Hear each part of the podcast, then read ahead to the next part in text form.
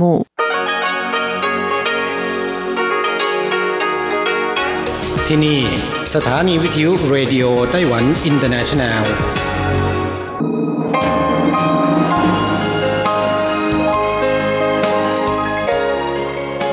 กลับมาฟังขณะนี้ท่านกำลังอยู่กับรายการภาคภาษาไทยเรดิโอไต้หวันอินเตอร์เนชันแนลหรือ RTI ออกกระจายเสียงจากกรุงไทเปไต้หวันสาธารณรัฐจีน เป็นประจำทุกวันนะครับ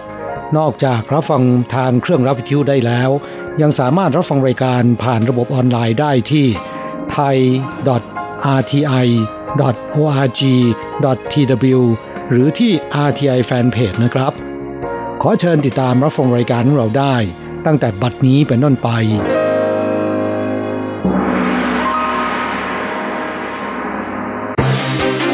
ลำดับแรก ขอเชิญติดตามรับฟังข่าวประจำวัน สวัสดีครับ คุณผู้ฟังที่เคารพ ข่าววันศุกร์ที่ 8 มกราคม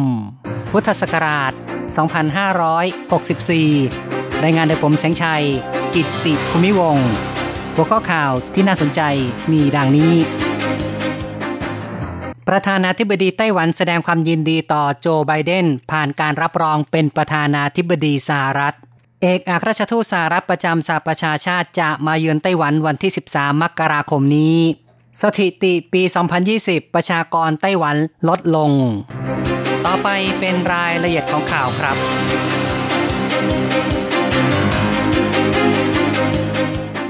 สภาคองเกรสของสหรัฐลงมติรับรองการลงคะแนนของคณะผู้เลือกตั้ง ครบทุกรัฐ ซึ่งปรากฏว่านายโจไบเดนได้คะแนนเสียง 306 คะแนน ส่วนโดนัลด์ทรัมป์ของพรรครีพับลิกันได้ 232 คะแนน และได้ประกาศรับรองนายโจไบเดนเป็นประธานาธิบดีคนที่ 46 ของสหรัฐ และรับรองนางกัมลาแฮร์ริส เป็นรองประธานาธิบดีคนใหม่อย่างเป็นทางการจางตุนหวาโฆษกทำเนียบประธานาธิบดีของไต้หวันแถลงในตอนค่ำวันที่ 17 ว่า ประธานาธิบดีไช่หวน ในฐานะตัวแทนชาวไต้หวัน แสดงความยินดีต่อโจไบเดนและกัมลาแฮร์ริส ที่ได้รับการแต่งตั้งเป็นประธานาธิบดี และรองประธานาธิบดี คาดหวังรัฐบาลใหม่ของสหรัฐ บริหารงานราบรื่น ประเทศรุ่งเรือง และพัฒนาความสัมพันธ์กับไต้หวัน ในเชิงลึกบนพื้นฐานที่ดีระหว่างกันต่อไป เพื่อความผาสุกรุ่งเรืองของประชาชนสองฝ่าย และความสงบมั่นคงในภูมิภาคข่าวต่อไปครับ สถิติในไต้หวันผู้เสียชีวิตมากกว่าเด็กเกิดใหม่ ประชากรไต้หวันลดลงเป็นครั้งแรก สถิติกระทรวงมหาดไทยไต้หวันชี้ว่ามกราคมถึงธันวาคมปี 2020 เด็กเกิดใหม่เท่ากับ 165,249 คน เทียบกับปี 2019 ลดลง 12,518 คน หรือเท่ากับ 7.04%ขณะที่จำนวนผู้เสียชีวิต 173,156 คน เทียบกับปี 2019 ลดลง 3,140 คน หรือเท่ากับ 1.78% อย่างไรก็ตามจำนวนผู้เสียชีวิตมากกว่าเด็กเกิดใหม่ 7,907 คน ส่งผลอัตราประชากรไต้หวันลดลงพันละ 0.34 นับเป็นการลดลงครั้งแรกในประเทศ หากดูสถิติรายเดือนจะพบว่าตั้งแต่มกราคมถึงกันยายน ประชากรไต้หวันล้วนแต่ลดลง จนถึงเดือนตุลาคมจึงเริ่มเปลี่ยนจากลดลงเป็นเพิ่มขึ้นข้าต่อไปครับ คณะผู้แทนสหรัฐประจำสหประชาชาติแถลงในวันที่ 7 เคลลี่คาฟ เอกอัครราชทูตสหรัฐประจำสหประชาชาติ จะเดินทางมาเยือนไต้หวันระหว่าง 13-15 มกราคมปีนี้ โดยจะเข้าพบกับเจ้าหน้าที่ระดับสูงของไต้หวัน แถลงการระบุว่าในระหว่างการเยือนคราฟจะเสริมสัมพันธ์และแสดงการสนับสนุนไต้หวัน ให้มีบทบาทมากขึ้นในเวทีนานาชาติ บนพื้นฐานกฎหมายความสัมพันธ์ไต้หวัน แถลงการร่วมสหรัฐจีน 3 ประการ และคำมั่นหกประการ ตามนโยบายจีนเดียวของสหรัฐ ในขณะเดียวกันไมค์ปอมเปโอ รัฐมนตรีว่าการกระทรวงต่างประเทศของสหรัฐ ได้แถลงเช่นกันในตอนเช้า วันที่ 7 ตามเวลาในสหรัฐ เกี่ยวกับการเยือนไต้หวันของคราฟที่ผ่านมานั้นคราฟได้กล่าวแสดงความสนับสนุนต่อไต้หวัน ในเวทีนานาชาติหลายครั้ง การมาเยือนของนาง ถือเป็นเอกอัครราชทูตสหรัฐคนแรก ที่เยือนไต้หวันหลังสองฝ่ายตัดสัมพันธ์ทางการทูตระหว่างกัน อากาศในไต้หวันเย็นจัดและความชื้นสูง ยอดเขาไทผินซัน ต้าถุนซัน หิมะตกแล้ว ทั่วไต้หวันอากาศยังหนาวเย็นเยือก กรมอุตุนิยมวิทยารายงานว่าทั่วไต้หวันอากาศหนาวเย็น ยกเว้นเมืองไถตงที่ไม่หนาวมาก กระแสลมหนาวแผ่อิทธิพลต่อไต้หวัน ในวันที่ 8 มกราคม ตอนเช้า ทุกพื้นที่อุณหภูมิต่ำกว่า 10 องศาเซลเซียส ที่ศูนย์ปรับปรุงใบชา เมืองเทาหยวน อุณหภูมิเหลือเพียง 5.1 องศาเซลเซียส เท่านั้น กรมอุตุนิยมวิทยา รายงานสภาพอากาศวันที่ 8 มกราคม อุณหภูมิทั่วไปยังต่ำกว่า 10 องศาเซลเซียส บางพื้นที่ต่ำกว่า 6 องศาเซลเซียส กล่าวคือ เมืองจีหลง กรุงไทเป นครนิวไทเป เทาหยวน ซินจู เมียวลี่ อีหลาน จินเหมิน อุณหภูมิมีโอกาสลดต่ำกว่า 6 องศาเซลเซียสสำหรับซินจู ไทจง จางฮวานันโถวินลิน จาอี้ ฮวาเหลียน ยังคงอยู่ในระดับไม่เกิน 10 องศาเซลเซียส ส่วนเหลียนเจียงประมาณ 6 องศาเซลเซียส จึงเตือนให้ประชาชนรักษาความอบอุ่นร่างกาย สภาพอากาศหนาวเย็นทำให้ภูเขาไทผิง เมืองอีหลาน ภูเขาต้าถุนเขตเปเถากรุงไทเปเป็นต้น ที่ยอดเขามีหิมะตกแล้ว ประชาชนบางส่วน พากันขึ้นไปชมหิมะ ทางการเตือนว่ามีการดำเนินมาตรการควบคุมการขึ้นภูเขา รถที่จะขึ้นไปต้องจัดเตรียมโซ่ผูกล้อ เพื่อป้องกันล้อลื่นไหล สสในไต้หวันประนามการอุดหนุนระบบ 5G คณะกรรมการสื่อสารชี้แจง เป็นการเสริมศักยภาพการแข่งขันของไต้หวันไล่ซื่อเป่า สสพักกมินตังซึ่งเป็นพักฝ่ายค้าน ชี้ว่าคณะกรรมการการสื่อสารแห่งชาติหรือว่า NCC ทำการอุดหนุนแม่ข่ายโทรศัพท์ ติดตั้งเสาสัญญาณระบบ 5G ตามโครงการสาธารณูปโภคพื้นฐานเพื่ออนาคต ระยะที่ 3 เป็นการเอื้อประโยชน์ต่อเอกชนโดยไม่สมควร เรียกร้องให้ตัดงบประมาณ ต่อกรณีนี้ NCC ชี้แจงว่า เป้าหมายต้องการยกระดับการแข่งขันของไต้หวัน เพื่อให้ผู้ประกอบการติดตั้งเสาสัญญาณ 5G บรรลุเป้าหมายเร็วขึ้น ลดเวลาจาก 5 ปี เหลือ 3 ปี NCC ชี้แจงด้วยว่า ที่ผ่านมานั้นในยุค 4G รัฐบาลได้เคยอุดหนุนการติดตั้งเสาสัญญาณ ในปี 2014 ถึง 2017 อีกทั้งรัฐบาลประเทศต่างๆ ก็มีการอุดหนุนเช่นกัน เช่นสหรัฐ อุดหนุนการติดตั้งวางโครงข่าย 5G ในเขตชนบทห่างไกล มูลค่า 9,000 ล้านเหรียญสหรัฐ อังกฤษอุดหนุน 65 ล้านปอนด์เพื่อทดลองและประยุกต์การใช้งาน ยุโรปอุดหนุน 6,150 ล้านยูโรดอลลาร์เพื่อการพัฒนาระบบดิจิทัลในประเทศ NCC ชี้ว่า แต่เดิมผู้ประกอบการในไต้หวัน วางแผนติดตั้งเสาสัญญาณ 5G ระหว่างปี 2020 ถึง 2022 รวม 9,100 จุด การดำเนินโครงการส่งเสริม 5G จะทำให้การติดตั้งในพื้นที่สำคัญเพิ่ม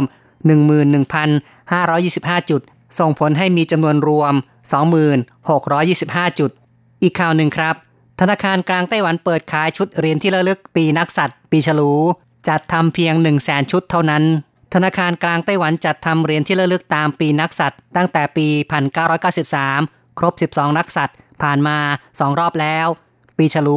2022 นี้ นับเป็นชุดปีที่ 5 ของรอบที่ 3 ธนาคารกลางแถลงในวันที่ 7 มกราคมศกนี้ ประชาชนซื้อเหรียญนักสัตว์ปีฉลูได้ทางอินเทอร์เน็ต ตั้งแต่บัดนี้ หรือจะซื้อที่ธนาคารไต้หวันทุกสาขา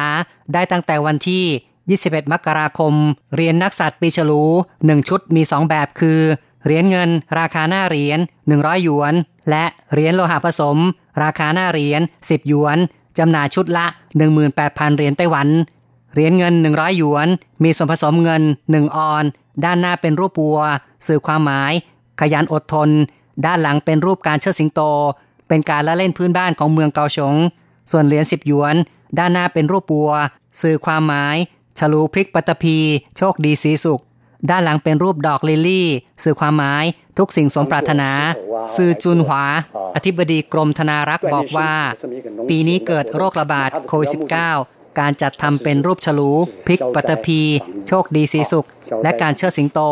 ซึ่งเป็นการละเล่นพื้นบ้าน เพื่อฝึกกำลังร่างกายให้แข็งแรง เป็นการสื่อความหมายที่ดี สอดคล้องกับสถานการณ์ปัจจุบัน การจัดทำเหรียญนักสัตว์ปีฉลูมีเพียง 1 0 0 0 0แสนชุด ซึ่งน้อยกว่าปีที่แล้ว 10,000 ชุด เหรียญนักสัตว์จัดทำลดลงติดต่อกัน 2 ปีแล้ว โดยที่เหรียญนักสัตว์ปีชวดของปีที่แล้ว ขายได้ 1 0 0 0 0แสนชุด ยังเหลืออีก 10,000 ชุด ในปีนี้จึงจัดทำลดลงตามภาวะตลาด เนื่องจากคนรุ่นใหม่ ไม่นิยมสะสม ดังเช่นคนรุ่นก่อน และในท้องตลาดมีผู้จำหน่ายเหรียญนักสัตว์มากขึ้น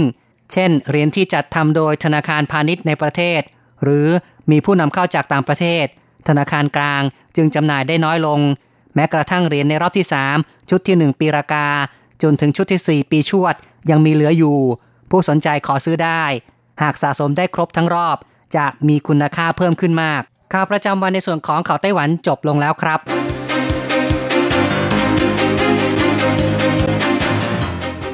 สวัสดีค่ะ คุณผู้ฟังอทีไอที่เคารพทุกท่าน ขอต้อนรับเข้าสู่ช่วงของข่าวต่างประเทศและข่าวประเทศไทยกับดิฉันมณพรชัยวุฒิมีรายละเอียดของข่าวที่น่าสนใจดังนี้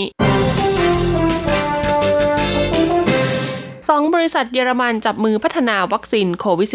-19 ไบเออร์และเคียวแวกสองบริษัทเทคโนโลยีชีวภาพของเยอรมัน ประกาศบรรลุข้อตกลงความร่วมมือในการพัฒนาและผลิตวัคซีนป้องกันโควิด -19 แถลงการณ์ร่วมของไบเออร์และ CureVac ระบุว่า ภายใต้ข้อตกลงดังกล่าวเคียวแวกจะสามารถใช้ความเชี่ยวชาญและโครงสร้างพื้นฐานที่น่าเชื่อถือของไบเออร์เพื่อพัฒนาวัคซีนป้องกันโรคโควิด -19 เคียวแวกได้เริ่มดำเนินการทดลองทางคลินิกระยะที่ 3 ของวัคซีนป้องกันโควิด -19 ในช่วงกลางเดือนธันวาคมที่ผ่านมา โดยมีอาสาสมัครเข้าร่วมกว่า 35,000 คน ทั้งในทวีปยุโรปและภูมิภาคลาตินอเมริกา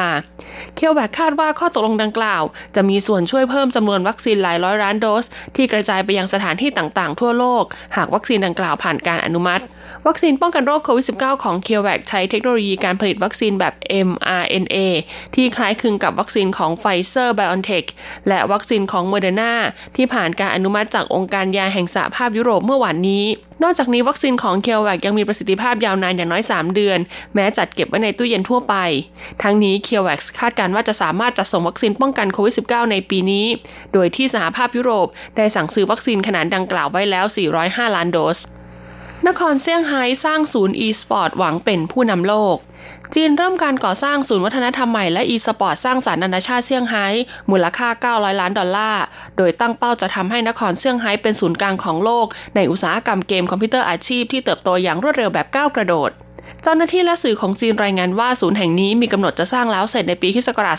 2023 เจ้าหน้าที่ของนครเซี่ยงไฮ้กล่าวว่าพวกเขาต้องการให้ศูนย์นี้ เป็นสถานที่ที่นักกีฬาและผู้ที่ชื่นชอบอีสปอร์ตจากทั่วโลก จะต้องเดินทางมาสักครั้งหนึ่งในชีวิต ศูนย์แห่งนี้จะมีสนามแข่งขันอีสปอร์ตที่สามารถรับผู้ชมได้ 6,000 ที่นั่ง มีโรงแรมระดับ 5 ดาวที่สร้างในธีมอีสปอร์ตและพิพิธภัณฑ์ที่เกี่ยวข้องกับอีสปอร์ตโดยเฉพาะ ศูนย์กลางด้านอีสปอร์ตที่ทันสมัยแห่งนี้มีขนาด 500,000 ตารางเมตร และพร้อมรองรับบริษัทที่เกี่ยวข้องกับอีสปอร์ตทั้งในและจากต่างประเทศหลายร้อยบริษัท เมื่อปีคศ2018 เจ้าหน้าที่ด้านกีฬาของนครเซี่ยงไฮ้กล่าวว่า นครเซี่ยงไฮ้ตั้งเป้าหมายจะเป็นเมืองที่เป็นศูนย์กลางอีสปอร์ตและในปีที่แล้วช่วงเดือนกันยายนถึงเดือนตุลาคม นครเซี่ยงไฮ้เป็นเจ้าภาพจัดการแข่งขัน League of Legends ชิงแชมป์โลก ซึ่งเป็นหนึ่งในรายการแข่งขันสำคัญที่สุดของอีสปอร์ตซึ่งทีมจีนพ่ายแพ้ให้ทีมเกาหลีใต้ในรอบชิงชนะเลิศ และในปีนี้จีนซึ่งมีเกมเมอร์ประมาณ 720 ล้านคน ก็จะเป็นเจ้าภาพจัดการแข่งขันอีกครั้ง บราซิลมียอดผู้เสียชีวิตโควิดทะลุ 200,000 คนแล้ว กระทรวงสาธารณาสุขของบราซิลรายงานว่าบราซิลมียอดผู้เสียชีวิตจากโรคโควิด -19 เพิ่ม 1,524 คน ซึ่งถือเป็นสถิติสูงสุดนับตั้งแต่วันที่ 29 กรกฎาคมพุทธศักราช 2563 และพบผู้ป่วยติดเชื้อรายใหม่อีก 87,843 คนในรอบ 24 ชั่วโมงที่ผ่านมา ซึ่งทำสถิติสูงสุดทำให้ตอนนี้มียอดผู้เสียชีวิตทั้งหมด 2,498 คน และผู้ป่วยติดเชื้อสะสมกว่า 7.9 ล้านคน ผู้เชี่ยวชาญหลายรายเตือนว่าขณะนี้บราซิลยังไม่พบผู้ป่วยโรคโควิด -19 ที่เพิ่มขึ้นสูงที่ติดมาจากการฉลองเทศกาลคริสต์มาสและปีใหม่ร่วมกับเพื่อนฝูงและครอบครัว ขณะที่ชาวบราซิลส่วนใหญ่รวมถึงประธานาธิบดีจาอีโบโซนารูของบราซิล ก็ได้จองที่พักริมชายหาด เพื่อเดินทางไปพักผ่อนในช่วงฤดูร้อนนี้แล้ว ด้านผู้เชี่ยวชาญด้านภูมิคุ้มกันระบุว่ามีหลายปัจจัยที่ทำให้เกิดการระบาดโควิด -19 ระลอก 2 ในบราซิล และมีแนวโน้มรุนแรงยิ่งขึ้น ไม่ว่าจะเป็นการที่ชาวบราซิลรู้สึกเหนื่อยหน่าย และเลิกปฏิบัติตามมาตรการป้องกันโควิด -19 เนื่องจากความเครียดทางจิตใจ การขาดวัฒกรรมทางการเมืองที่ยึดเหนี่ยวทุกคนไว้ด้วยกัน และมีชาวบราซิลหลายคนที่ต่อต้านมาตรการด้านสาธารณสุข ไม่สวมหน้ากากอนามัยและชอบรวมตัวกันเป็นกลุ่มใหญ่ๆ ทั้งนี้ทางการบราซิลจะเริ่มโครงการฉีดวัคซีนป้องกันโรคโควิด -19 ให้กับประชาชนในอีก 3 สัปดาห์ข้างหน้า ซึ่งทำให้รัฐบาลถูกวิพากษ์วิจารณ์ว่าดำเนินการล่าช้าต่อไปเป็นข่าวจากประเทศไทยค่ะ กสอหนุนฉลากคุณภาพผลิตภัณฑ์สิ่งทอ นางวันเพ็ญรัตนากังวานผู้อำนวยการกองพัฒนาอุตสาหกรรมสร้างสารรค์กรมส่งเสริมอุตสาหกรรมเปิดเผยว่า เตรียมพร้อมเปิดรับสมัครผู้ประกอบการอุตสาหกรรมสิ่งทอแฟชั่นและไลฟ์สไตล์ที่มีสิ่งทอเป็นองค์ประกอบ เข้าร่วมโครงการพัฒนาคุณภาพผลิตภัณฑ์สิ่งทอ เข้าสู่มาตรฐานอุตสาหกรรมปีงบประมาณพุทธศักราช 2564 เพื่อขอรับเครื่องหมายคุณภาพผลิตภัณฑ์สิ่งทอไทย และรับสิทธิ์การให้คำแนะนำปรึกษา การทดสอบมาตรฐานผลิตภัณฑ์สิ่งทอภายใต้ข้อกำหนดโดยไม่เสียค่าใช้จ่ายสำหรับฉลากคุณภาพผลิตภัณฑ์สิ่งทอไทย หรือ Thailand Textile Tag นั้น เป็นเครื่องหมายรับรองผลิตภัณฑ์สิ่งทอที่ผลิตในประเทศไทย หรือ Made in Thailand และได้รับการพัฒนาคุณภาพ โดยผ่านการตรวจสอบตามหลักเกณฑ์มาตรฐานสากล เพื่อกระตุ้นผู้บริโภคให้เกิดความต้องการใช้ผลิตภัณฑ์สิ่งทอและเครื่องนุ่งห่มภายในประเทศไทย และลดการนำเข้า โดยเฉพาะในช่วงสถานการณ์แพร่ระบาดของโควิด -19 รวมทั้งพัฒนาสินค้าให้มีคุณภาพ และสร้างมาตรฐานให้กับผลิตภัณฑ์สิ่งทอไทย เป็นการสร้างความเชื่อมั่นให้กับผู้บริโภคภายใต้มาตรฐานสินค้าไทยลงทะเบียนเข้าร่วมโครงการสอบถามได้ที่กองพัฒนาอุตสาหกรรมสร้างสารรค์กรมส่งเสริมอุตสาหกรรม โทร 02 367 8279 02 367 8260 และสถาบันพัฒนาอุตสาหกรรมสิ่งทอโทร 02 713 5492ขีด9ต่อ 546 หรือคลิกดูรายละเอียดเพิ่มเติมได้ที่ Facebook ฉลากคุณภาพผลิตภัณฑ์สิ่งทอไทยปลัดกระทรวงสาธารณสุขย้ำโรงพยาบาลสนามมีความจำเป็นใช้ดูแลผู้ป่วยอาการไม่รุนแรง นายแพทย์เกียรติภูมิ วงรจิตปลัดกระทรวงสาธารณสุข กล่าวภายหลังรับมอบเครื่องฟอกและเครื่องฆ่าเชื้อโรคในอากาศ M1 ว่า อุปกรณ์เหล่านี้จะถูกส่งมอบให้กับสถานพยาบาลในสังกัด พร้อมย้ำว่าการจัดตั้งโรงพยาบาลสนามนั้นมีความจำเป็นใช้เพียงชั่วคราว เมื่อจบภารกิจก็ยกเลิกโรงพยาบาลสนาม จะเป็นลักษณะของ cohort ward รองรับผู้ป่วยติดเชื้อโดยไม่มีอาการหรืออาการน้อย เนื่องจากครั้งนี้เป็นการติดเชื้อในกลุ่มก้อนใหญ่ จากการตรวจค้นหาคัดกรองเชิงรุกพบผู้ติดเชื้อจำนวนมากทั้งไทยและชาวต่างชาติ การใช้โรงพยาบาลสนามจึงมีความเหมาะสมที่สุด โดยจะอยู่ในรูปแบบของ communityมีที่นอนและเดินได้ เนื่องจากกลุ่มคนเหล่านี้ไม่ใช่ผู้ป่วยที่มีอาการ นายแพทย์เกียรติภูมิกล่าวว่าความต้องการโรงพยาบาลสนามสำหรับจังหวัดสมุทรสาคร ต้องการอยู่ประมาณ 2-3,000 เตียง เนื่องจากมีการค้นหาเชิงรุกยังพบผู้ป่วยอยู่เรื่อยๆ วันละกว่าร้อยราย บางส่วนมาจากตลาดกลางกุ้ง ซึ่งหากคิดเป็นร้อยละ 40-50 ก็จะต้องขอความร่วมมือจากหน่วยงานรัฐอื่นๆ รวมถึงเอกชนที่มีความกรุณาเห็นแก่ประโยชน์ของประเทศ มอบพื้นที่สนับสนุน โดยโรงพยาบาลสนามจะต้องมีระบบสุขาพิบาลถูกต้องตามหลักสุขอนามัยในระดับโรงพยาบาลที่กระทรวงรับรอง โดยทางกรมสนับสนุนบริการสุขภาพ หรือสบศกรมควบคุมโรคก็จะดูแลเรื่องการป้องกันโรค กรมการแพทย์ให้การดูแลผู้ป่วย กรมสุขภาพจิตก็จะเข้าไปจัดกิจกรรมต่างๆ ในแต่ละวัน และดูแลสภาพจิตใจเป็นต้น นายแพทย์กิติภูมิกล่าวว่าโควิด -19 เป็นโรคชนิดหนึ่งที่มีโอกาสติดผู้อื่นได้ ซึ่งตอนแรกเรามีความรู้ในโรคนี้น้อยก็กลัวว่าจะเป็นอะไร แต่การแบ่งแยกจะทำร้ายจิตใจคน เพราะหากผู้ที่รู้ว่าตัวเองป่วยก็ไม่ได้อยากแพร่เชื้อให้ใคร และก็ไม่อยากมีใครเจ็บป่วยอยู่แล้ว มีความเครียดในการติดเชื้ออยู่แล้ว ดังนั้นไม่ว่าใครจะเจ็บป่วยก็ควรให้การดูแลช่วยเหลือซึ่งกันและกันกรมอนามัยแนะวิธีสั่งอาหารเดลิเวอรี่อย่างปลอดภัยทั้งผู้ให้และผู้รับบริการ นายแพทย์สุวรรณชัย วัฒนายิ่งเจริญชัยอธิบดีกรมอนามัยเปิดเผยว่า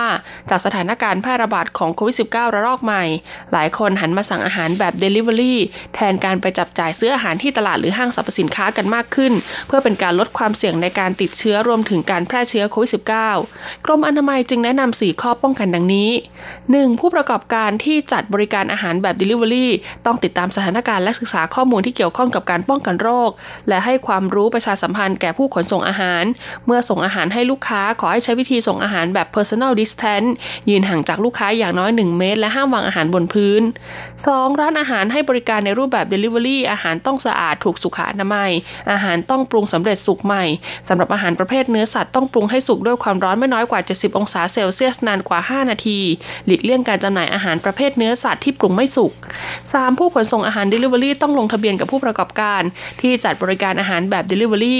สวมหน้าากากผ้าหรือหน้ากากอนามัยระหว่างปฏิบัติงาน ล้างมือบ่อยๆ ด้วยน้ำและสบู่หรือเจลแอลกอฮอล์ก่อนเข้าร้านอาหาร ก่อนและหลังการส่งอาหารให้ผู้ซื้ออาหารด้วย รวมทั้งหลังเข้าห้องน้ำ หลังจับสิ่งสกปรกหรือเงิน คอยสังเกตอาการตนเอง หากมีอาการเจ็บป่วย ไข้ ไอจามมีน้ำมูกหรือเหนื่อยหอบ จมูกไม่ได้กลิ่นลิ้นไม่รับรสชาติให้หยุดปฏิบัติงานและไปพบแพทย์ทันที 4. ผู้สั่งอาหารหรือผู้บริโภคให้จัดเตรียมภาชนะรองรับอาหาร เช่นกล่องหรือโต๊ะแบบพับได้ และยืนห่างจากผู้ขนส่งอาหารอย่างน้อย 1 เมตร ล้างมือด้วยน้ำและสบู่ หรือใช้เจลแอลกอฮอล์สำหรับทำความสะอาดล้างมือ หลังจากรับอาหารจากคนส่งอาหาร และควรจ่ายค่าบริการด้วยวิธี e-payment หรือเตรียมเงินสดให้พอดี เพื่อหลีกเลี่ยงการสัมผัสเงินทอน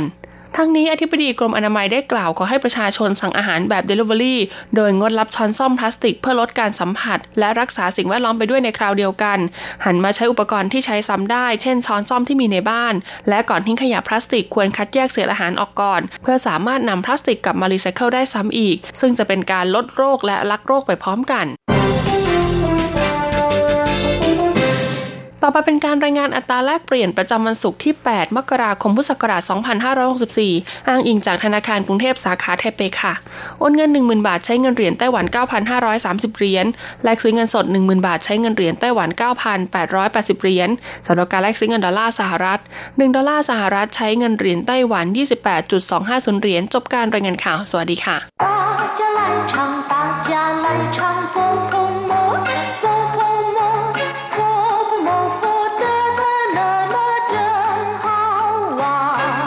สวัสดีครับเพื่อนผู้ฟัง พบกันในวันนี้เราจะมาเรียนวิทยาลัยภาษาจีนทางอากาศ ภาคเรียนที่สองบทที่ 10 ของแบบเรียนชั้นสูง บทที่ 10ตาชี่เออให้กำลังใจตอนที่สองในบทที่แล้วเราเคยเรียนคำสนทนาที่เกี่ยวกับตาชี่ ซึ่งแปลว่าสูบลม เวลาที่ยางรถอ่อนหรือว่าแฟบนะครับ ก็ต้องตาชี่ ก็คือต้องสูบลมแต่คำว่าตาชี่ยังมีความหมายแปลว่า ให้กำลังใจหรือว่าปลุกเร้าใจให้ฮึกเหิมด้วย ในบทนี้เราก็จะมาเรียนคำสนทนาภาษาจีน ที่เกี่ยวกับการเชียร์หรือว่าการให้กำลังใจ第十课打气二课文明天晚上的棒球赛你要去看吗那还用问当然去啊从球赛开打到现在我从来都没错过任何一场哦那你是忠实球迷喽？ 你替哪队加油打气呢？我一向立场超然，保持客观，因为我是球赛播报员。有眼不识泰山，失敬失敬。第十课打气二บทที่สิบให้กำลังใจตอนที่สองคำว่าตาชี่แปลว่าสูบลมหรือแปลว่าการเชียร์การให้กำลังใจก็ได้ ในบทนี้แปลว่าการให้กำลังใจ หรือการปลุกเร้าใจให้ฮึกเหิม明天晚上的棒球赛你要去看吗การแข่งขันเบสบอลในคืนพรุ่งนี้ คุณจะไปดูไหม明天คือพรุ่งนี้晚上คือกลางคืนปั้งเฉียวไส้ก็คือการแข่งขันเบสบอลปั้งเฉียวคือเบสบอลไส้แปลว่าการแข่งขัน明天晚上的棒球赛การแข่งขันเบสบอลในคืนพรุ่งนี้ 你要去看吗คุณจะไปดูหรือไม่你要คุณจะ去看ไปดูมาเป็นคำที่ใส่ท้ายประโยคคำถาม เพื่อทำให้ประโยคบอกเล่าเป็นประโยคคำถาม มีวิธีการใช้และความหมายในทำนอง หรือไม่ในภาษาไทย你要去看吗คุณจะไปดูหรือไม่那还用问当然去啊！从球赛开打到现在， 我从来都没错过任何一场。ไม่น่าถามเลย ไปแน่นอน เริ่มการแข่งขันจนกระทั่งถึงปัจจุบัน ผมไม่เคยพลาดเลยแม้แต่รอบเดียวน่าหายยงเว่นแปลว่าไม่น่าถามเลยเว่นก็คือถามนะครับตั้งหรันชี่ยไปแน่นอนตั้งหรันแปลว่าแน่นอน แน่ชัด รับรองได้ชี่ก็แปลว่า ไป ส่วนคำว่าอานั้น เป็นแต่เพียงสร้อยเท่านั้นนะครับ ไม่มีความหมายแต่อย่างใด ตั้งหลันชี่อาไปแน่นอนฉงฉิวไส้ไข้ตาเต้าเชียนไส้เริ่มตั้งแต่มีการแข่งขันจนกระทั่งถึงปัจจุบันฉงฉิวไส้ไข้ตาเฉียวไส้ก็คือการแข่งขันบอลในที่นี้หมายถึงว่าเบสบอลนะครับค่ายตาหมายความว่าเริ่มการแข่งขันนัดแรกรอบแรก เต้าเชียนใจจนกระทั่งถึงขณะนี้ 现在แปลว่าปัจจุบันหรือว่าขณะนี้我从来都没有错过任何一场ผมไม่เคยเลยที่จะพลาดชมนัดใดนัดหนึ่ง我从来都没ผมไม่เคยเลย错过แปลว่าพลาด任何一场รอบใดรอบหนึ่ง หรือแม้แต่รอบเดียว我从来都没错过任何一场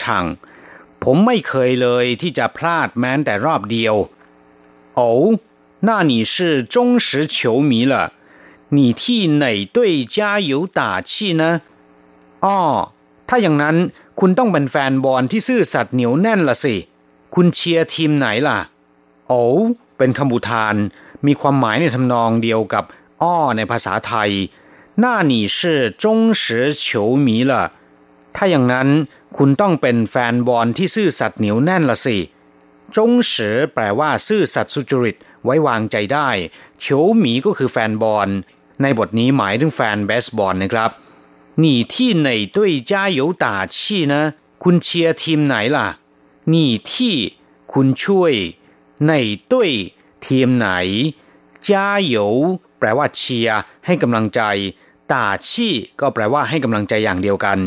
你替哪队加油打气呢คุณเชียร์ทีมไหนล่ะ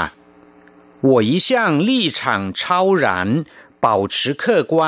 因为我是球赛播报员ผมมีจุดยืนที่ไม่เกี่ยวข้องหรือเข้าข้างทีมใดทีมหนึ่ง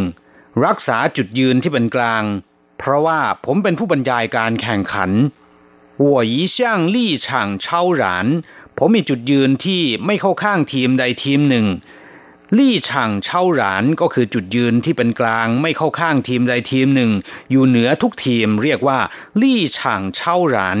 อีช่างแปลว่าเป็นอย่างนั้นมาตลอด เป่าเฉอเครื่อกวนรักษาจุดยืนที่เป็นกลาง เป่าเฉอแปลว่ารักษาทำรงรักษา เครื่อกวนแปลว่าการมองปัญหาจากจุดยืนที่เป็นกลาง เรียกว่าเครื่อกวน 因为我是球赛播报员เพราะว่าผมเป็นผู้บรรยายการแข่งขัน因为แปลว่า เพราะว่า我是球赛播报员ผมเป็นผู้บรรยายการแข่งขัน播报员แปลว่าผู้บรรยาย หรือโฆษกนะครับ有眼不识泰山失敬失敬มีตาแต่ไม่มีแวว ต้องขอโทษอย่างสูง 有眼不是泰山เป็นคำพังเพยในภาษาจีนนะครับ มีความหมายว่า มีตาแต่มองไม่ออกว่าเป็นขุนเขาไทชันลูกมหึมา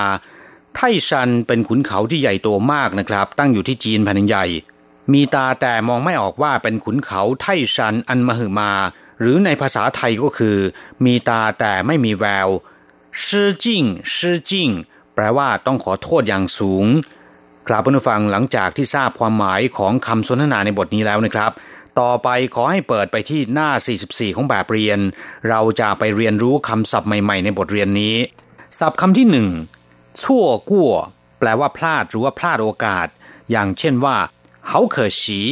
我错过这难得的机会เสียดายมากที่ผมพลาดโอกาสที่หาได้ยากยิ่งนี้ไปแล้ว机会难得不可错过 โอกาสนี้หายากพลาดไม่ได้ หรืออย่าปล่อยให้พลาดไปได้ศัพท์คำที่สองจงเสือแปลว่าซื่อสัตย์สุจริตและไว้วางใจได้ เรียกว่าจงเสืออย่างเช่นว่า你是我最忠实的朋友คุณเป็นเพื่อนที่ซื่อสัตย์และน่าไว้วางใจมากที่สุดของผมจง实的听友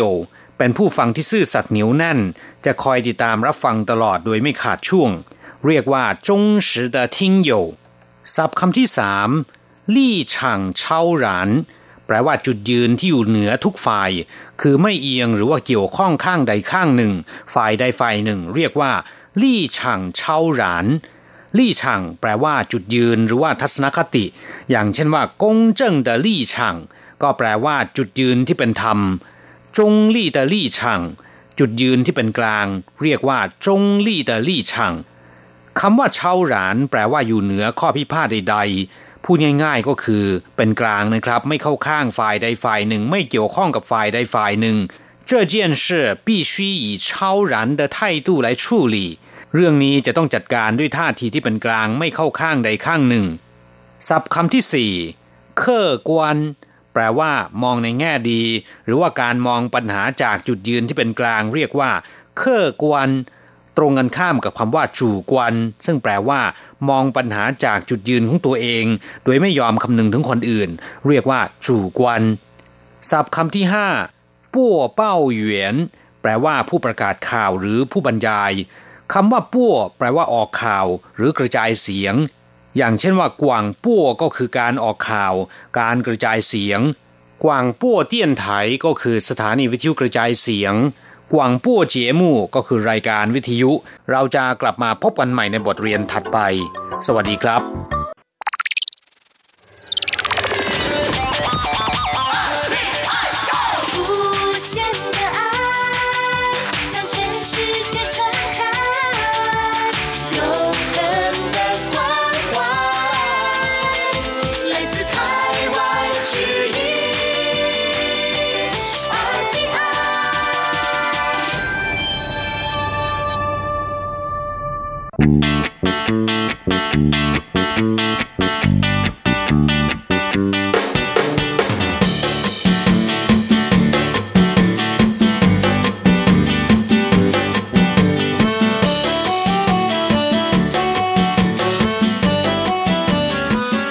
ผู้ฟังขณะนี้ท่านกำลังอยู่กับรายการภาคภาษาไทย RTI เอเชียสัมพันธ์นะครับลำดับต่อไปขอเชิญติดตามรับฟัง ข่าวคราวและความเคลื่อนไหวด้านแรงงานต่างชาติในไต้หวัน ในช่วง ขุนพลแรงงานไทย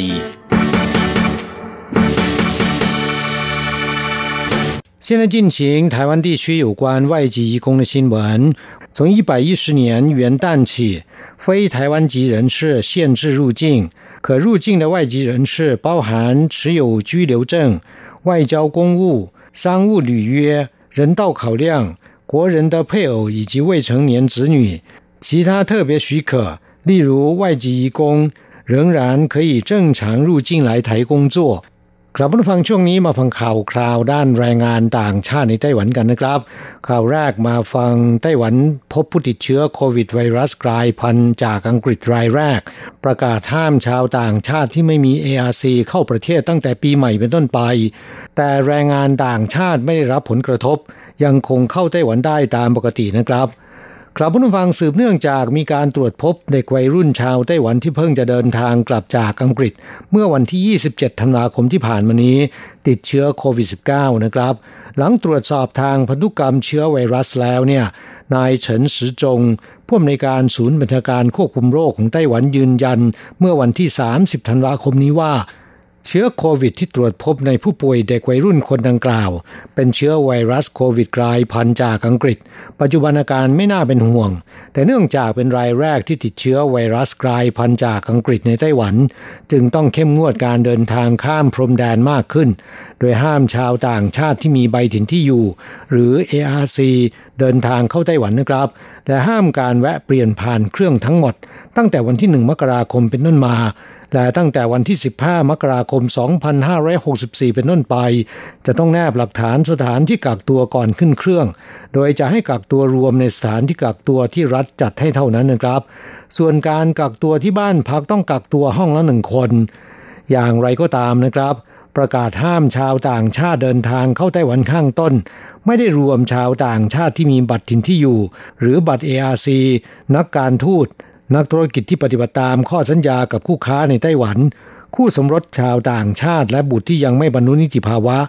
รวมถึงผู้ได้รับอนุญาตเป็นกรณีพิเศษ เช่น แรงงานต่างชาติเป็นต้น ยังสามารถเดินทางเข้าไต้หวันได้ตามปกตินะครับ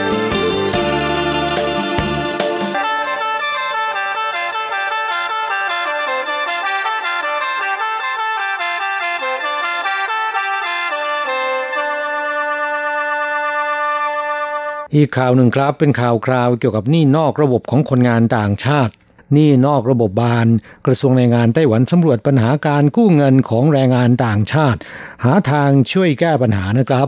ครับผู้ฟังหนี้เงินกู้นอกระบบเริ่มกลายเป็นปัญหาใหญ่ของแรงงานต่างชาติ สาเหตุสำคัญมาจากการขาดวินัยทางการเงิน ใช้จ่ายเงินอย่างฟุ้งเฟอ้อเกินตัว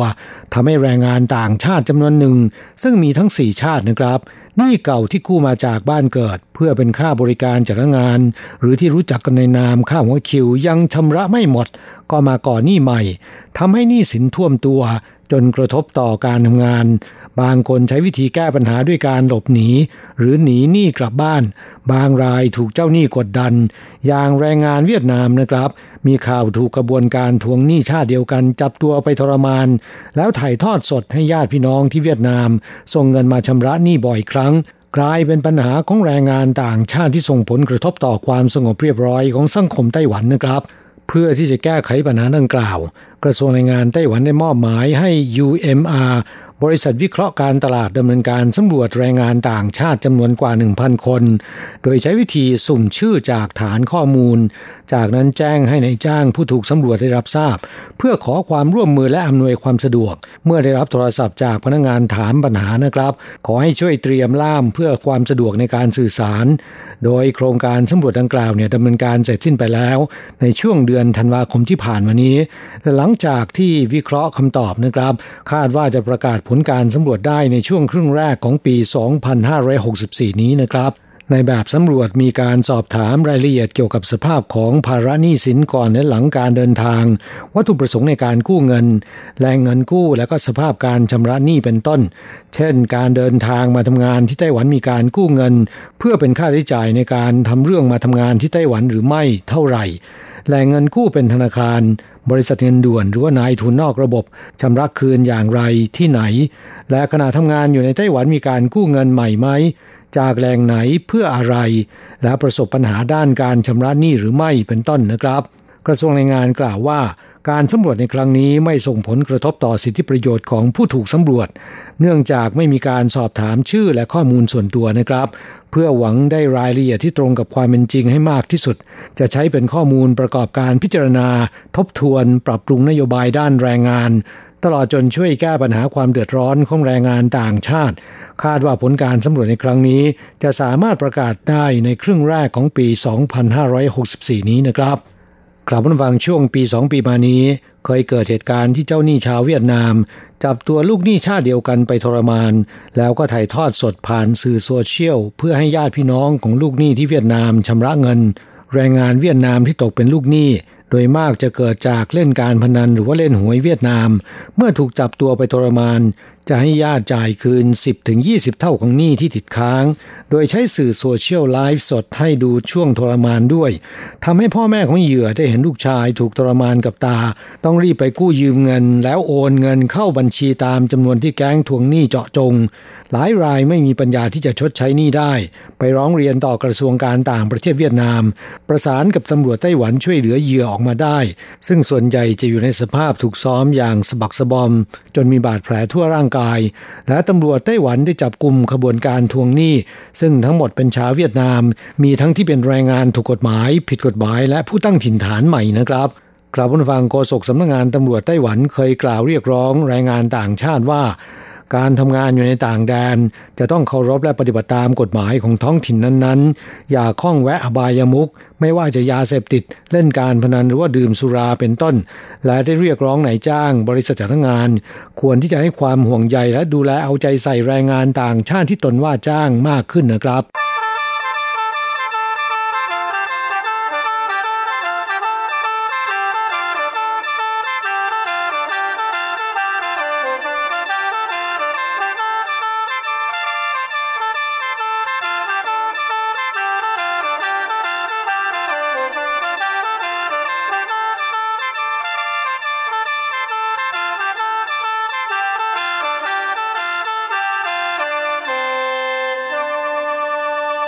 ต่อไปมาดูหนี้สินของคนงานไทยกันบ้างนะครับ เตือนแรงงานไทยอยากกู้หนี้ใหม่ อย่าค้ำประกันให้ใคร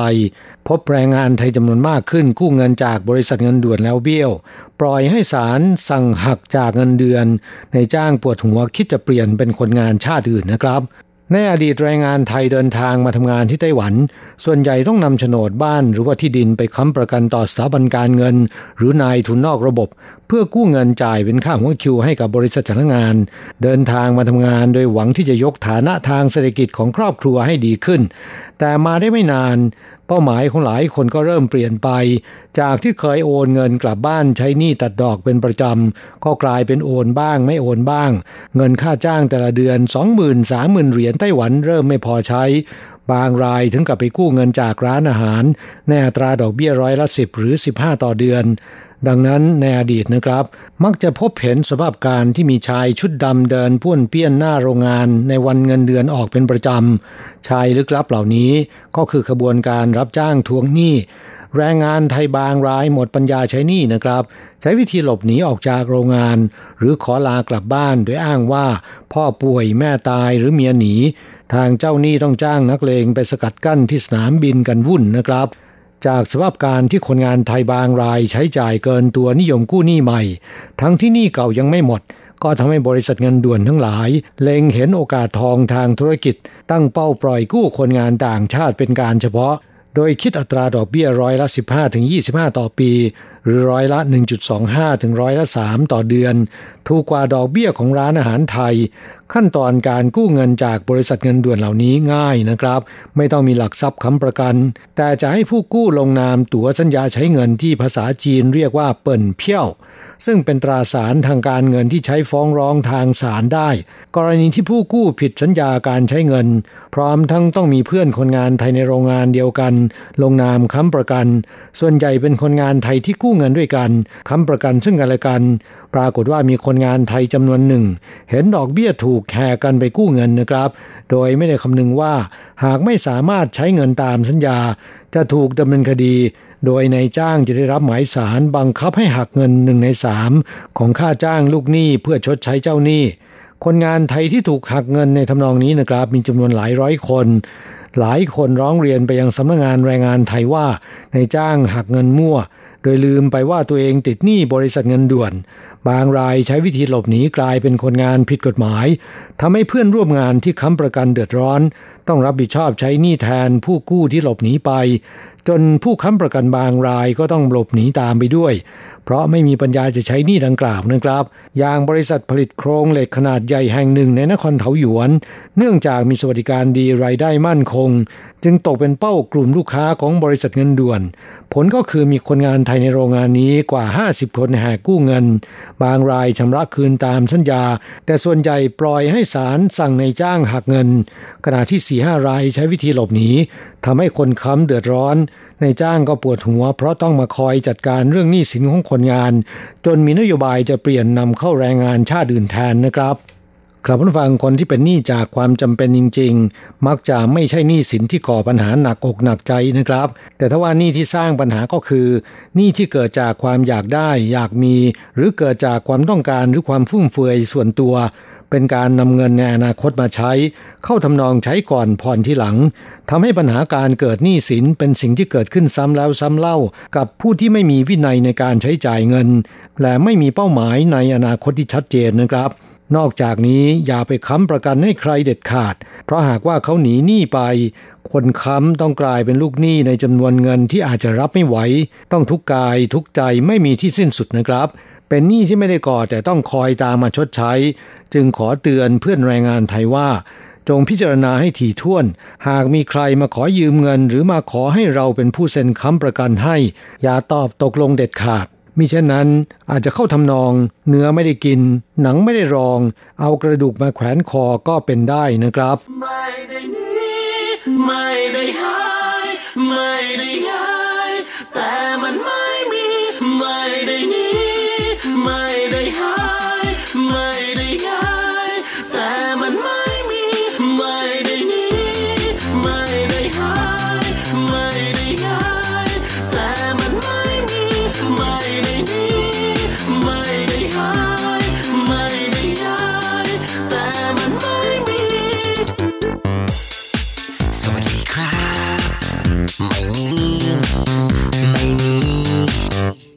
จ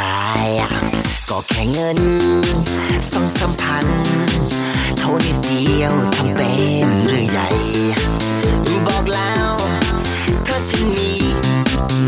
จะคืนทันทีทั้งต้นและทั้งดอก ไม่ต้องมาทวง บอกไปเลย ตอนนี้ไม่มี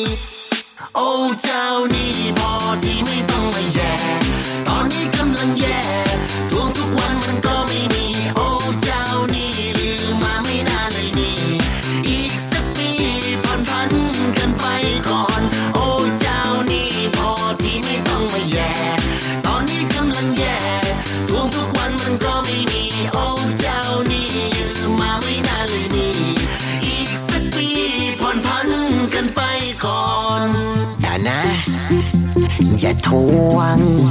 ขอร้อง เดี๋ยวยืมต่อนะ อย่าใจร้อน ขอเวลา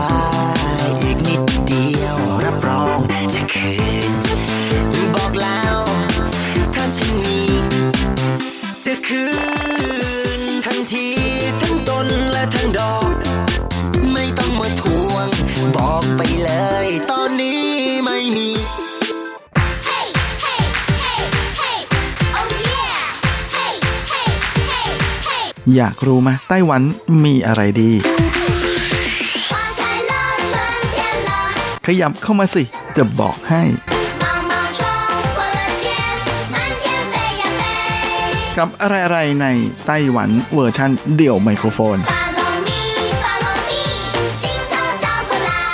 สวัสดีครับคุณฟังทุกท่านลาสำหรับสัปดาห์นี้อะไรๆในไต้หวันก็กลับมาพบกับคุณฟังแล้ว เช่นเคยลาสำหรับสัปดาห์นี้เราก็มาทักทายกันพร้อมกับสภาพอากาศที่หนาวมากๆ เลยทีเดียวนะฮะล่าสุดนั้นวันที่ทำรายการก็คือคืนวันพฤหัสนั้นก็ปรากฏว่ามีหิมะตกตามภูเขาสูงในไต้หวันลาวนะโดยเฉพาะอย่างยิ่งที่คือฮากันมาก ๆเลยนะฮะก็คือที่ไทผิงซาน ซึ่งเจ้าสวนป่าท่องเที่ยวแห่งชาติไทผิงซานนะฮะหรือไทผิงซานกัวเจียเซินหลินหยิวเลอร์ชีนั้น ก็อยู่บนความสูงจากระดับน้ำทะเลประมาณ 1,900 เมตร จึงไม่น่าแปลกใจนะฮะที่มาเที่ยวนี้นะฮะซึ่งเป็นช่วงที่ลมหนาวจากเมืองจีนนะความกดอากาศต่ำนั้นแผ่ขยายเข้ามาถึงไต้หวันนะฮะแล้วก็ล็อตนี้เห็นว่าทาง กรมอุตุของไต้หวันนั้นก็บอกด้วยนะฮะว่าจะมีโอกาสหนาว เอ้ยไม่ใช่ จะมีอากาศหนาวยาวไปจนถึงวันอาทิตย์นะฮะก็คือวันที่ 10 มกราคมนะฮะก่อนที่อากาศจะอุ่นขึ้นนิดหน่อย แต่หลังจากนั้นวันที่ 11 วันจันทร์ก็จะลดลงอีกนะฮะกว่าที่จะอบอุ่นขึ้นมานั้นก็คงจะต้องรอจนถึงวันพุธก็คือวันที่ 13 มกรานะฮะคงจะต้องระมัดระวังรักษาความอบอุ่นให้กับร่างกายให้ดีครับช่วงนี้โดยเฉพาะในส่วนของอากาศที่จะเเย็นที่สุดนะฮะในคืนวันศุกร์ต่อเช้ามืดของวันเสาร์ที่คาดว่าอากาศอุณหภูมินั้นจะมีโอกาสลดลงต่ำกว่า 6 องศาเซลเซียสด้วย และแน่นอนเขาก็มีการกะกะกันว่าที่ภูเขาหยางหมิงซานนะฮะของไทเปนะฮะก็โดยเฉพาะที่ยอดชีซิงซานนะที่เป็นยอดสูงสุดกับที่ตาถุนซานตรงนั้นนะต่างก็มีความสูงมากกว่า 1,000 เมตร จากระดับน้ำทะเลนะเพราะฉะนั้นก็มีลุ้นไม่น้อยเลยทีเดียวนะฮะที่จะมีโอกาสเกิดหิมะตกที่หยางหมิงซานขึ้นอีก ก็เอาเป็นว่าตอนที่คุณฟังได้ฟังรายการนั้นก็คงจะทราบผลกันไปแล้วนะฮะว่ามีหรือเปล่า นะฮะก็ส่วนที่ที่ไม่ต้องลุ้นเลยนะฮะก็คือทั้งที่วีซานนะฮะยอดสูงสุดของเกาะไต้หวันนะฮะอ่าก็ตกไปเรียบร้อยแล้ว เช่นเดียวกับที่เหอหวันซานนะฮะซึ่งเป็นแหล่งชมหิมะที่คนไต้หวันนิยมไปกันมากแห่งหนึ่งนะเพราะว่าการเดินทางนั้นไปถึงค่อนข้างจะสะดวกนะในเรื่องของการขับรถไป ที่สำคัญแหล่งที่นิยมไปกันมากที่สุดก็คือที่อูหลิงนะซึ่งเป็นจุดสูงสุดของทางหลวงนะฮะที่เป็นอ่าเส้นที่พาดกลางเกาะไต้หวันนะจงหังกงลูตรงนั้นนะจะอยู่ที่ความสูงประมาณ 3,225 เมตร จากระดับน้ำทะเลนะเพราะฉะนั้นตกไปแล้วเรียบร้อย แต่ถ้าคุณคุณอยากจะไปลุยตามหิมะกันนะก็คิดว่าเสาร์อาทิตย์นี้น่าจะยังพอมีโอกาสนะฮะแต่ว่าถ้าเลยจากนี้ไปเนี่ยก็คงจะละลายแล้วละฮะเพราะก็แบบนี้แหละเนี่ยผมก็เคยไปตามรอยหิมะแถวๆนั้น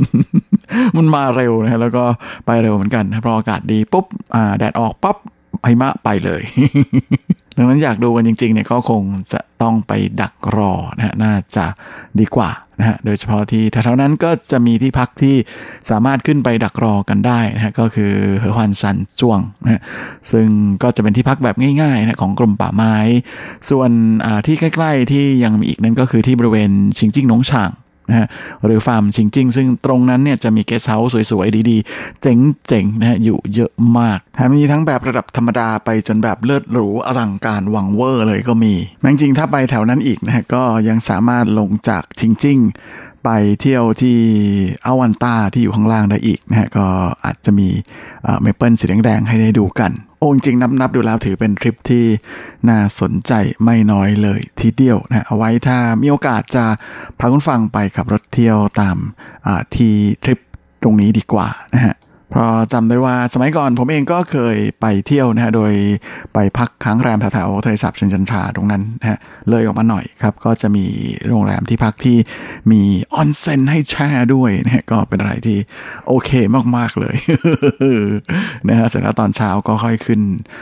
ชิงจิ้งนะฮะหรือจะไปอวันตาก็ได้แม่เที่ยวไปเที่ยวมา ชักจะไปเรื่อยๆแล้วนะเพราะว่าลงเขามาถึงล่างก็คือทะเลสาบเชนจันทรานั่นเองนะฮะแม่ก็เป็นรที่ไปได้เรื่อยๆ ไม่รู้เบื่อจริง ๆ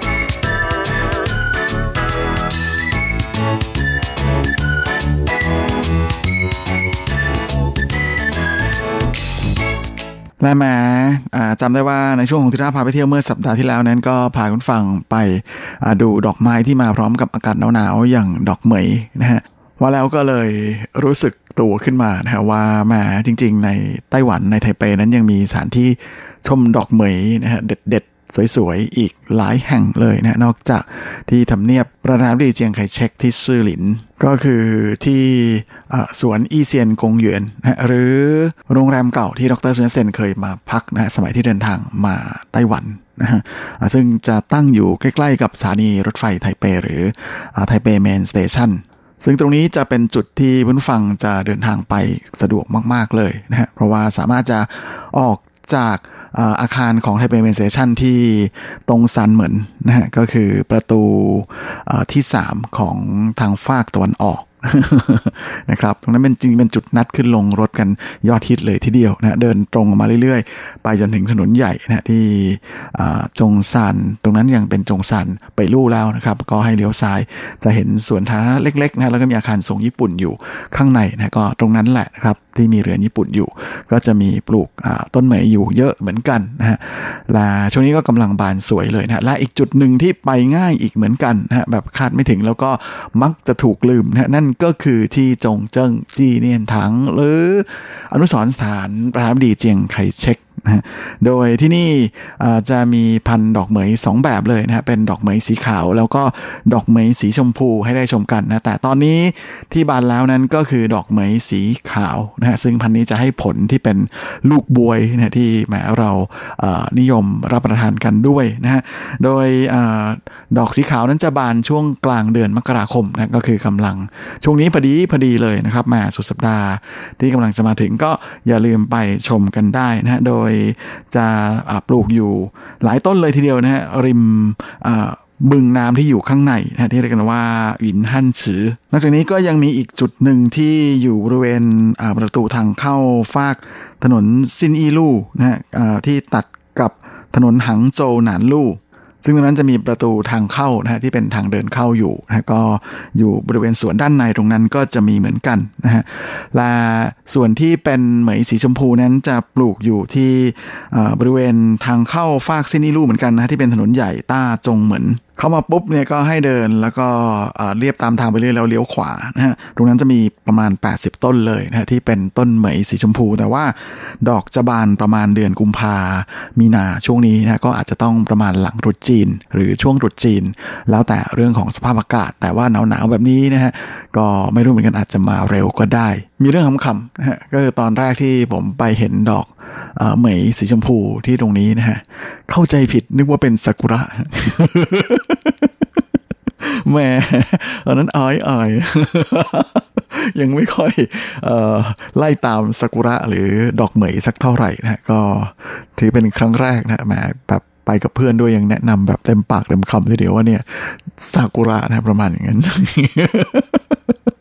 แต่มารู้ทีหลังว่าอ้าวมันเป็นดอกเหมยสีชมพูนะฮะก็เพิ่งมารู้ตอนนู้นเหมือนกันนะว่าดอกเหมยเนี่ยนอกจากสีขาวแล้วจะมีสีชมพูด้วย เป็นพันธุ์เรียกกันว่ากงเฝนเหมย ใครได้ไปดูอย่าลืมจะจะทักผิดนะ นะครับ เพราะว่ามันเป็นคนละชนิดกันเลย ส่วนสำหรับที่ซินเป่ยซื่อหรือนิวไทเปนั้นก็มีที่จงเหอนะครับ โดยจะอยู่บนเขาด้วยนะฮะที่ศาลเจ้าอังโลเต้นะฮะหรือหงหลู่ตี้นะฮะซึ่งก็เป็นศาลที่เส้นไหวเจ้าที่เจ้าทาง ใครที่เคยขับรถบนทางด่วนนะฮะทางด่วนที่ไปต่างจังหวัดหมายเลขสามนะครับ แต่มีชื่อเล่นว่าเปยเออเก่านะฮะคือเป็นทางด่วนหมายเลขเบอร์สองแต่จริงๆเป็นหมายเลขสามนะฮะตรงนั้นเนี่ยช่วงผ่านจงเหอนะฮะถ้ามองไปเนี่ยทางภูเขาก็จะเห็นเทวรูปถูติกงนะหรือเจ้าที่เจ้าทางเนี่ยองค์เบ้อเลยนะครับอยู่บนเขานะก็คือที่ตรงนั้นแหละ ส่วนสำหรับใครที่อยู่เถาหยวนนั้น ช่วงนี้ก็โชคดีกว่าใครเหมือนกันนะเพราะว่าที่เจียวบันซันนะฮะมีการปลูกต้นเหมยเอาไว้ตรงนั้นเนี่ย บนพื้นที่ 30,000 ตารางเมตรนะฮะก็มีทั้งหมดประมาณเกือบเกือบ300 ต้นนะฮะถือเป็นจุดที่ชมดอกเหมยที่แทบจะเรียกได้ว่าอลังวังเวอร์ที่สุดทางภาคเหนือนะฮะของไต้หวันเลยนะฮะปีนี้เขาจะมีการจัดเทศกาลชมเหมยเคล้าเสียงดนตรีนะฮะพร้อมกับจิบชา ก็คือจะจัดกัน2เสาร์อาทิตย์นะฮะก็คือวันที่ 9 10 มกราคมนะฮะและวันที่ 16 17 มกราคมนะฮะที่บริเวณเจ้าปันซันสิงกวันนะฮะหรือบ้านพักนะฮะอาตากาศของท่านเจียงไคเชกนะฮะที่อยู่ที่เจ้าปันซานนั่นเอง โดยช่วงที่ดอกเหมยจะบานสะพรั่งมากที่สุดนั้นเขาก็ว่ากันว่าจะเป็นช่วงประมาณกลางเดือนมกราคมนะสำหรับที่เจ้าบันซันของเถาหยวนนะสุดเสาร์อาทิตย์เอ้ยไม่ใช่สุกสุกเสาร์อาทิตย์ที่กำลังจะมาถึงนี้ก็พอดีพอดีเลยนะเป็นช่วงที่ไปชมกันได้ แบบแม่น่าจะกำลังสวยอลังเลย นอกจากนี้อีกจุดหนึ่งที่อยู่ที่เถาหยวนนะฮะแล้วก็สวยอลังวังเวอร์มาก ๆ เลย ก็คือที่บริเวณเขื่อนซือเหมินสุยคู่นะฮะเป็นสวนสาธารณะด้านข้างนะฮะอาจะไม่ได้อยู่บนตัวเขื่อนนะจะต้องเดินเดินนิดหนึงนะครับ แต่จะสามารถจะจอดรถด้านล่างแล้วเดินขึ้นไปได้เหมือนกันนะฮะตรงนั้นก็จะมีสวนดอกเหมยสวนต้นเหมยที่แบบมาช่วงนี้กำลังบานเป็นอุโมงค์สวยเหมือนกันนะครับโอ้ถึงได้บอกว่าคนเถาหยวนโชคดีกว่าใครเลยนะสำหรับการชมเหมย ทางภาคเหนือนะฮะ แต่ที่ภาคกลางนะฮะก็อลังยิ่งขึ้นไปอีกนะฮะ โดยเฉพาะที่ซินอีเซียงนะฮะตำบลซินอีในเขตจังหวัดนานโถนะที่นี่ขึ้นชื่ออยู่แล้วว่าเป็นบ้านเกิดถิ่นกำเนิดแห่งต้นเหมยแห่งเหมยฮวากู้เซียง ซึ่งถือเป็นแหล่งชมดอกเหมยที่อลังการที่สุดในไต้หวันจุดหนึ่ง ไปแทบจะทั้งตำบลเลยมีแต่ต้นเหมยนะครับ ตอนนี้กำลังบานเต็มที่เหมือนกันนะใครที่อยากจะไปดูนะก็รีบไปได้เลยนะครับ แล้วก็ที่ GRE นั้นก็มีจุดชมดอกเหมยก็คือที่เหมยซันกงหยวนนะเป็นสวนสาธารณะ ซึ่งก็เริ่มปลูก ต้นเหมยตั้งแต่ช่วงที่ญี่ปุ่นปกครองเกาะไต้หวันนะฮะแล้วก็หลังจากนั้นก็มีการปลูกเพิ่มขึ้นเรื่อยๆ ปัจจุบันนี้ก็มีจำนวนประมาณถึง 3,000 ต้นเลยทีเดียวนะฮะอยู่บนพื้นที่ประมาณ 60,000 ตารางเมตร ลาช่วงนี้ก็เป็นช่วงพีคเหมือนกันฮะของการไปชมดอกเหมยของ GRE นะฮะที่สวนสาธารณะเหมยซานกงหยวนแห่งนี้นะฮะสำหรับใครที่อยู่ที่ไถหนานก็มีนะฮะที่อุทยานท่องเที่ยวเหมยหลิงฟงจิงชื่อ โดยที่นี่นอกจากจะมีต้นเหมยแล้วก็ยังจะมีซากุระดอยนะที่เรียกว่าซานอิงฮวาหรือที่บ้านเราเรียกเป็นนางพญาเสือโคร่งนะฮะปลูกอยู่เยอะเหมือนกัน ช่วงนี้ก็เลยจะเป็นช่วงที่ดอกเหมยและนางพญาเสือโคร่งนะฮะก็เริ่มรับไม้ต่อกันเลยทีเดียวนะฮะ เพราะฉะนั้นก็เป็นอะไรที่น่าไปดูชมทีเดียวนะฮะแถมยังมีทั้งหมู่ตันนะดอกโบตัน แล้วก็ตู้เจวนก็คือดอกกุหลาบพันปีให้ได้ชมกันด้วย ก็ถือว่าเดือนมกรากุมภานี้ ก็เป็นช่วงที่เอ่อมยหลิงฟงจิงชีกำลังสวย สด ด้วยดอกไม้ที่บานสะพรั่งเลยละที่เกาสงก็มีเหมือนกันนะฮะที่เลี้ยวกุยเป่าไหลนะฮะอยู่ในเขตเลี้ยวกุยชื่อ ซึ่งก็ไม่เพียงแต่จะมีน้ำแร่ให้ได้แช่ออนเซนกันด้วยนะฮะยังเป็นแหล่งชมดอกเหมยชื่อดังด้วยนะฮะที่นี่มีต้นเหมยอยู่ประมาณนับหมื่นต้นเลยทีเดียวนะฮะบนพื้นที่ถึง 2 ตารางกิโลเมตรนะเดินกันหลงเลยทีเดียวนะช่วงนี้ก็กำลังเเข้าสู่ช่วงพีคของมันเหมือนกันนะฮะและยิงอาทิตย์หน้านี้ก็จะพีคสุดๆ ไปจนถึงปลายเดือนเลยนะฮะก็เป็นอะไรที่น่าไปดูทีเดียวกับการไปแช่ออนเซ็นและชมดอกเหมยนอกจากนี้ก็ยังมีเหล่าเจียนะฮะเรียกกุยเหล่าเจียให้ได้ไปเดินเที่ยวกันด้วยนะฮะก็ได้ครบทุกอรรถรสเลยนะฮะเดินอ่า ช้อปปิ้งใช่ไหมเดินชมเหมยเสร็จไปช้อปปิ้งแล้วก็ไปแช่ออนเซ็นต่อนะโอ้ สุขใจนะครับจริงๆ ยังมีอีกหลายจุดนะฮะอย่างเช่นที่อีหลันก็มีที่ชีหลันซันจวงนะฮะตรงนั้นก็มีต้นเหมยเยอะ แล้วก็ที่ไทหลูเก๋อนะฮะเทียนเสียงก็มีต้นเหมยปลูกอยู่เยอะเหมือนกันนะฮะเป็นต่างก็เป็นแหล่งชมดอกเหมยที่มีชื่อเสียงนะฮะแต่ว่าอ่าแม้เวลาเราไม่พออีกแล้วนะ เอาเป็นว่าเดี๋ยวยังไงผมจะโพสต์ลิงก์เอาไว้นะฮะส่วนของในส่วนของพิกัดนะสำหรับสถานที่ชมดอกเหมยชื่อดังต่างๆ ที่ได้หยิบมาเมาส์กับคุณฟังไปสักครู่ยังไง ก็ไปตามรอยกันได้บนเว็บนะครับ ส่วนสำหรับวันนี้คงต้องลากันไปตรงนี้เลย ขอให้ท่านโชคดีมีความสุข สุขภาพแข็งแรงและ enjoy enjoy นะกับอากาศหนาว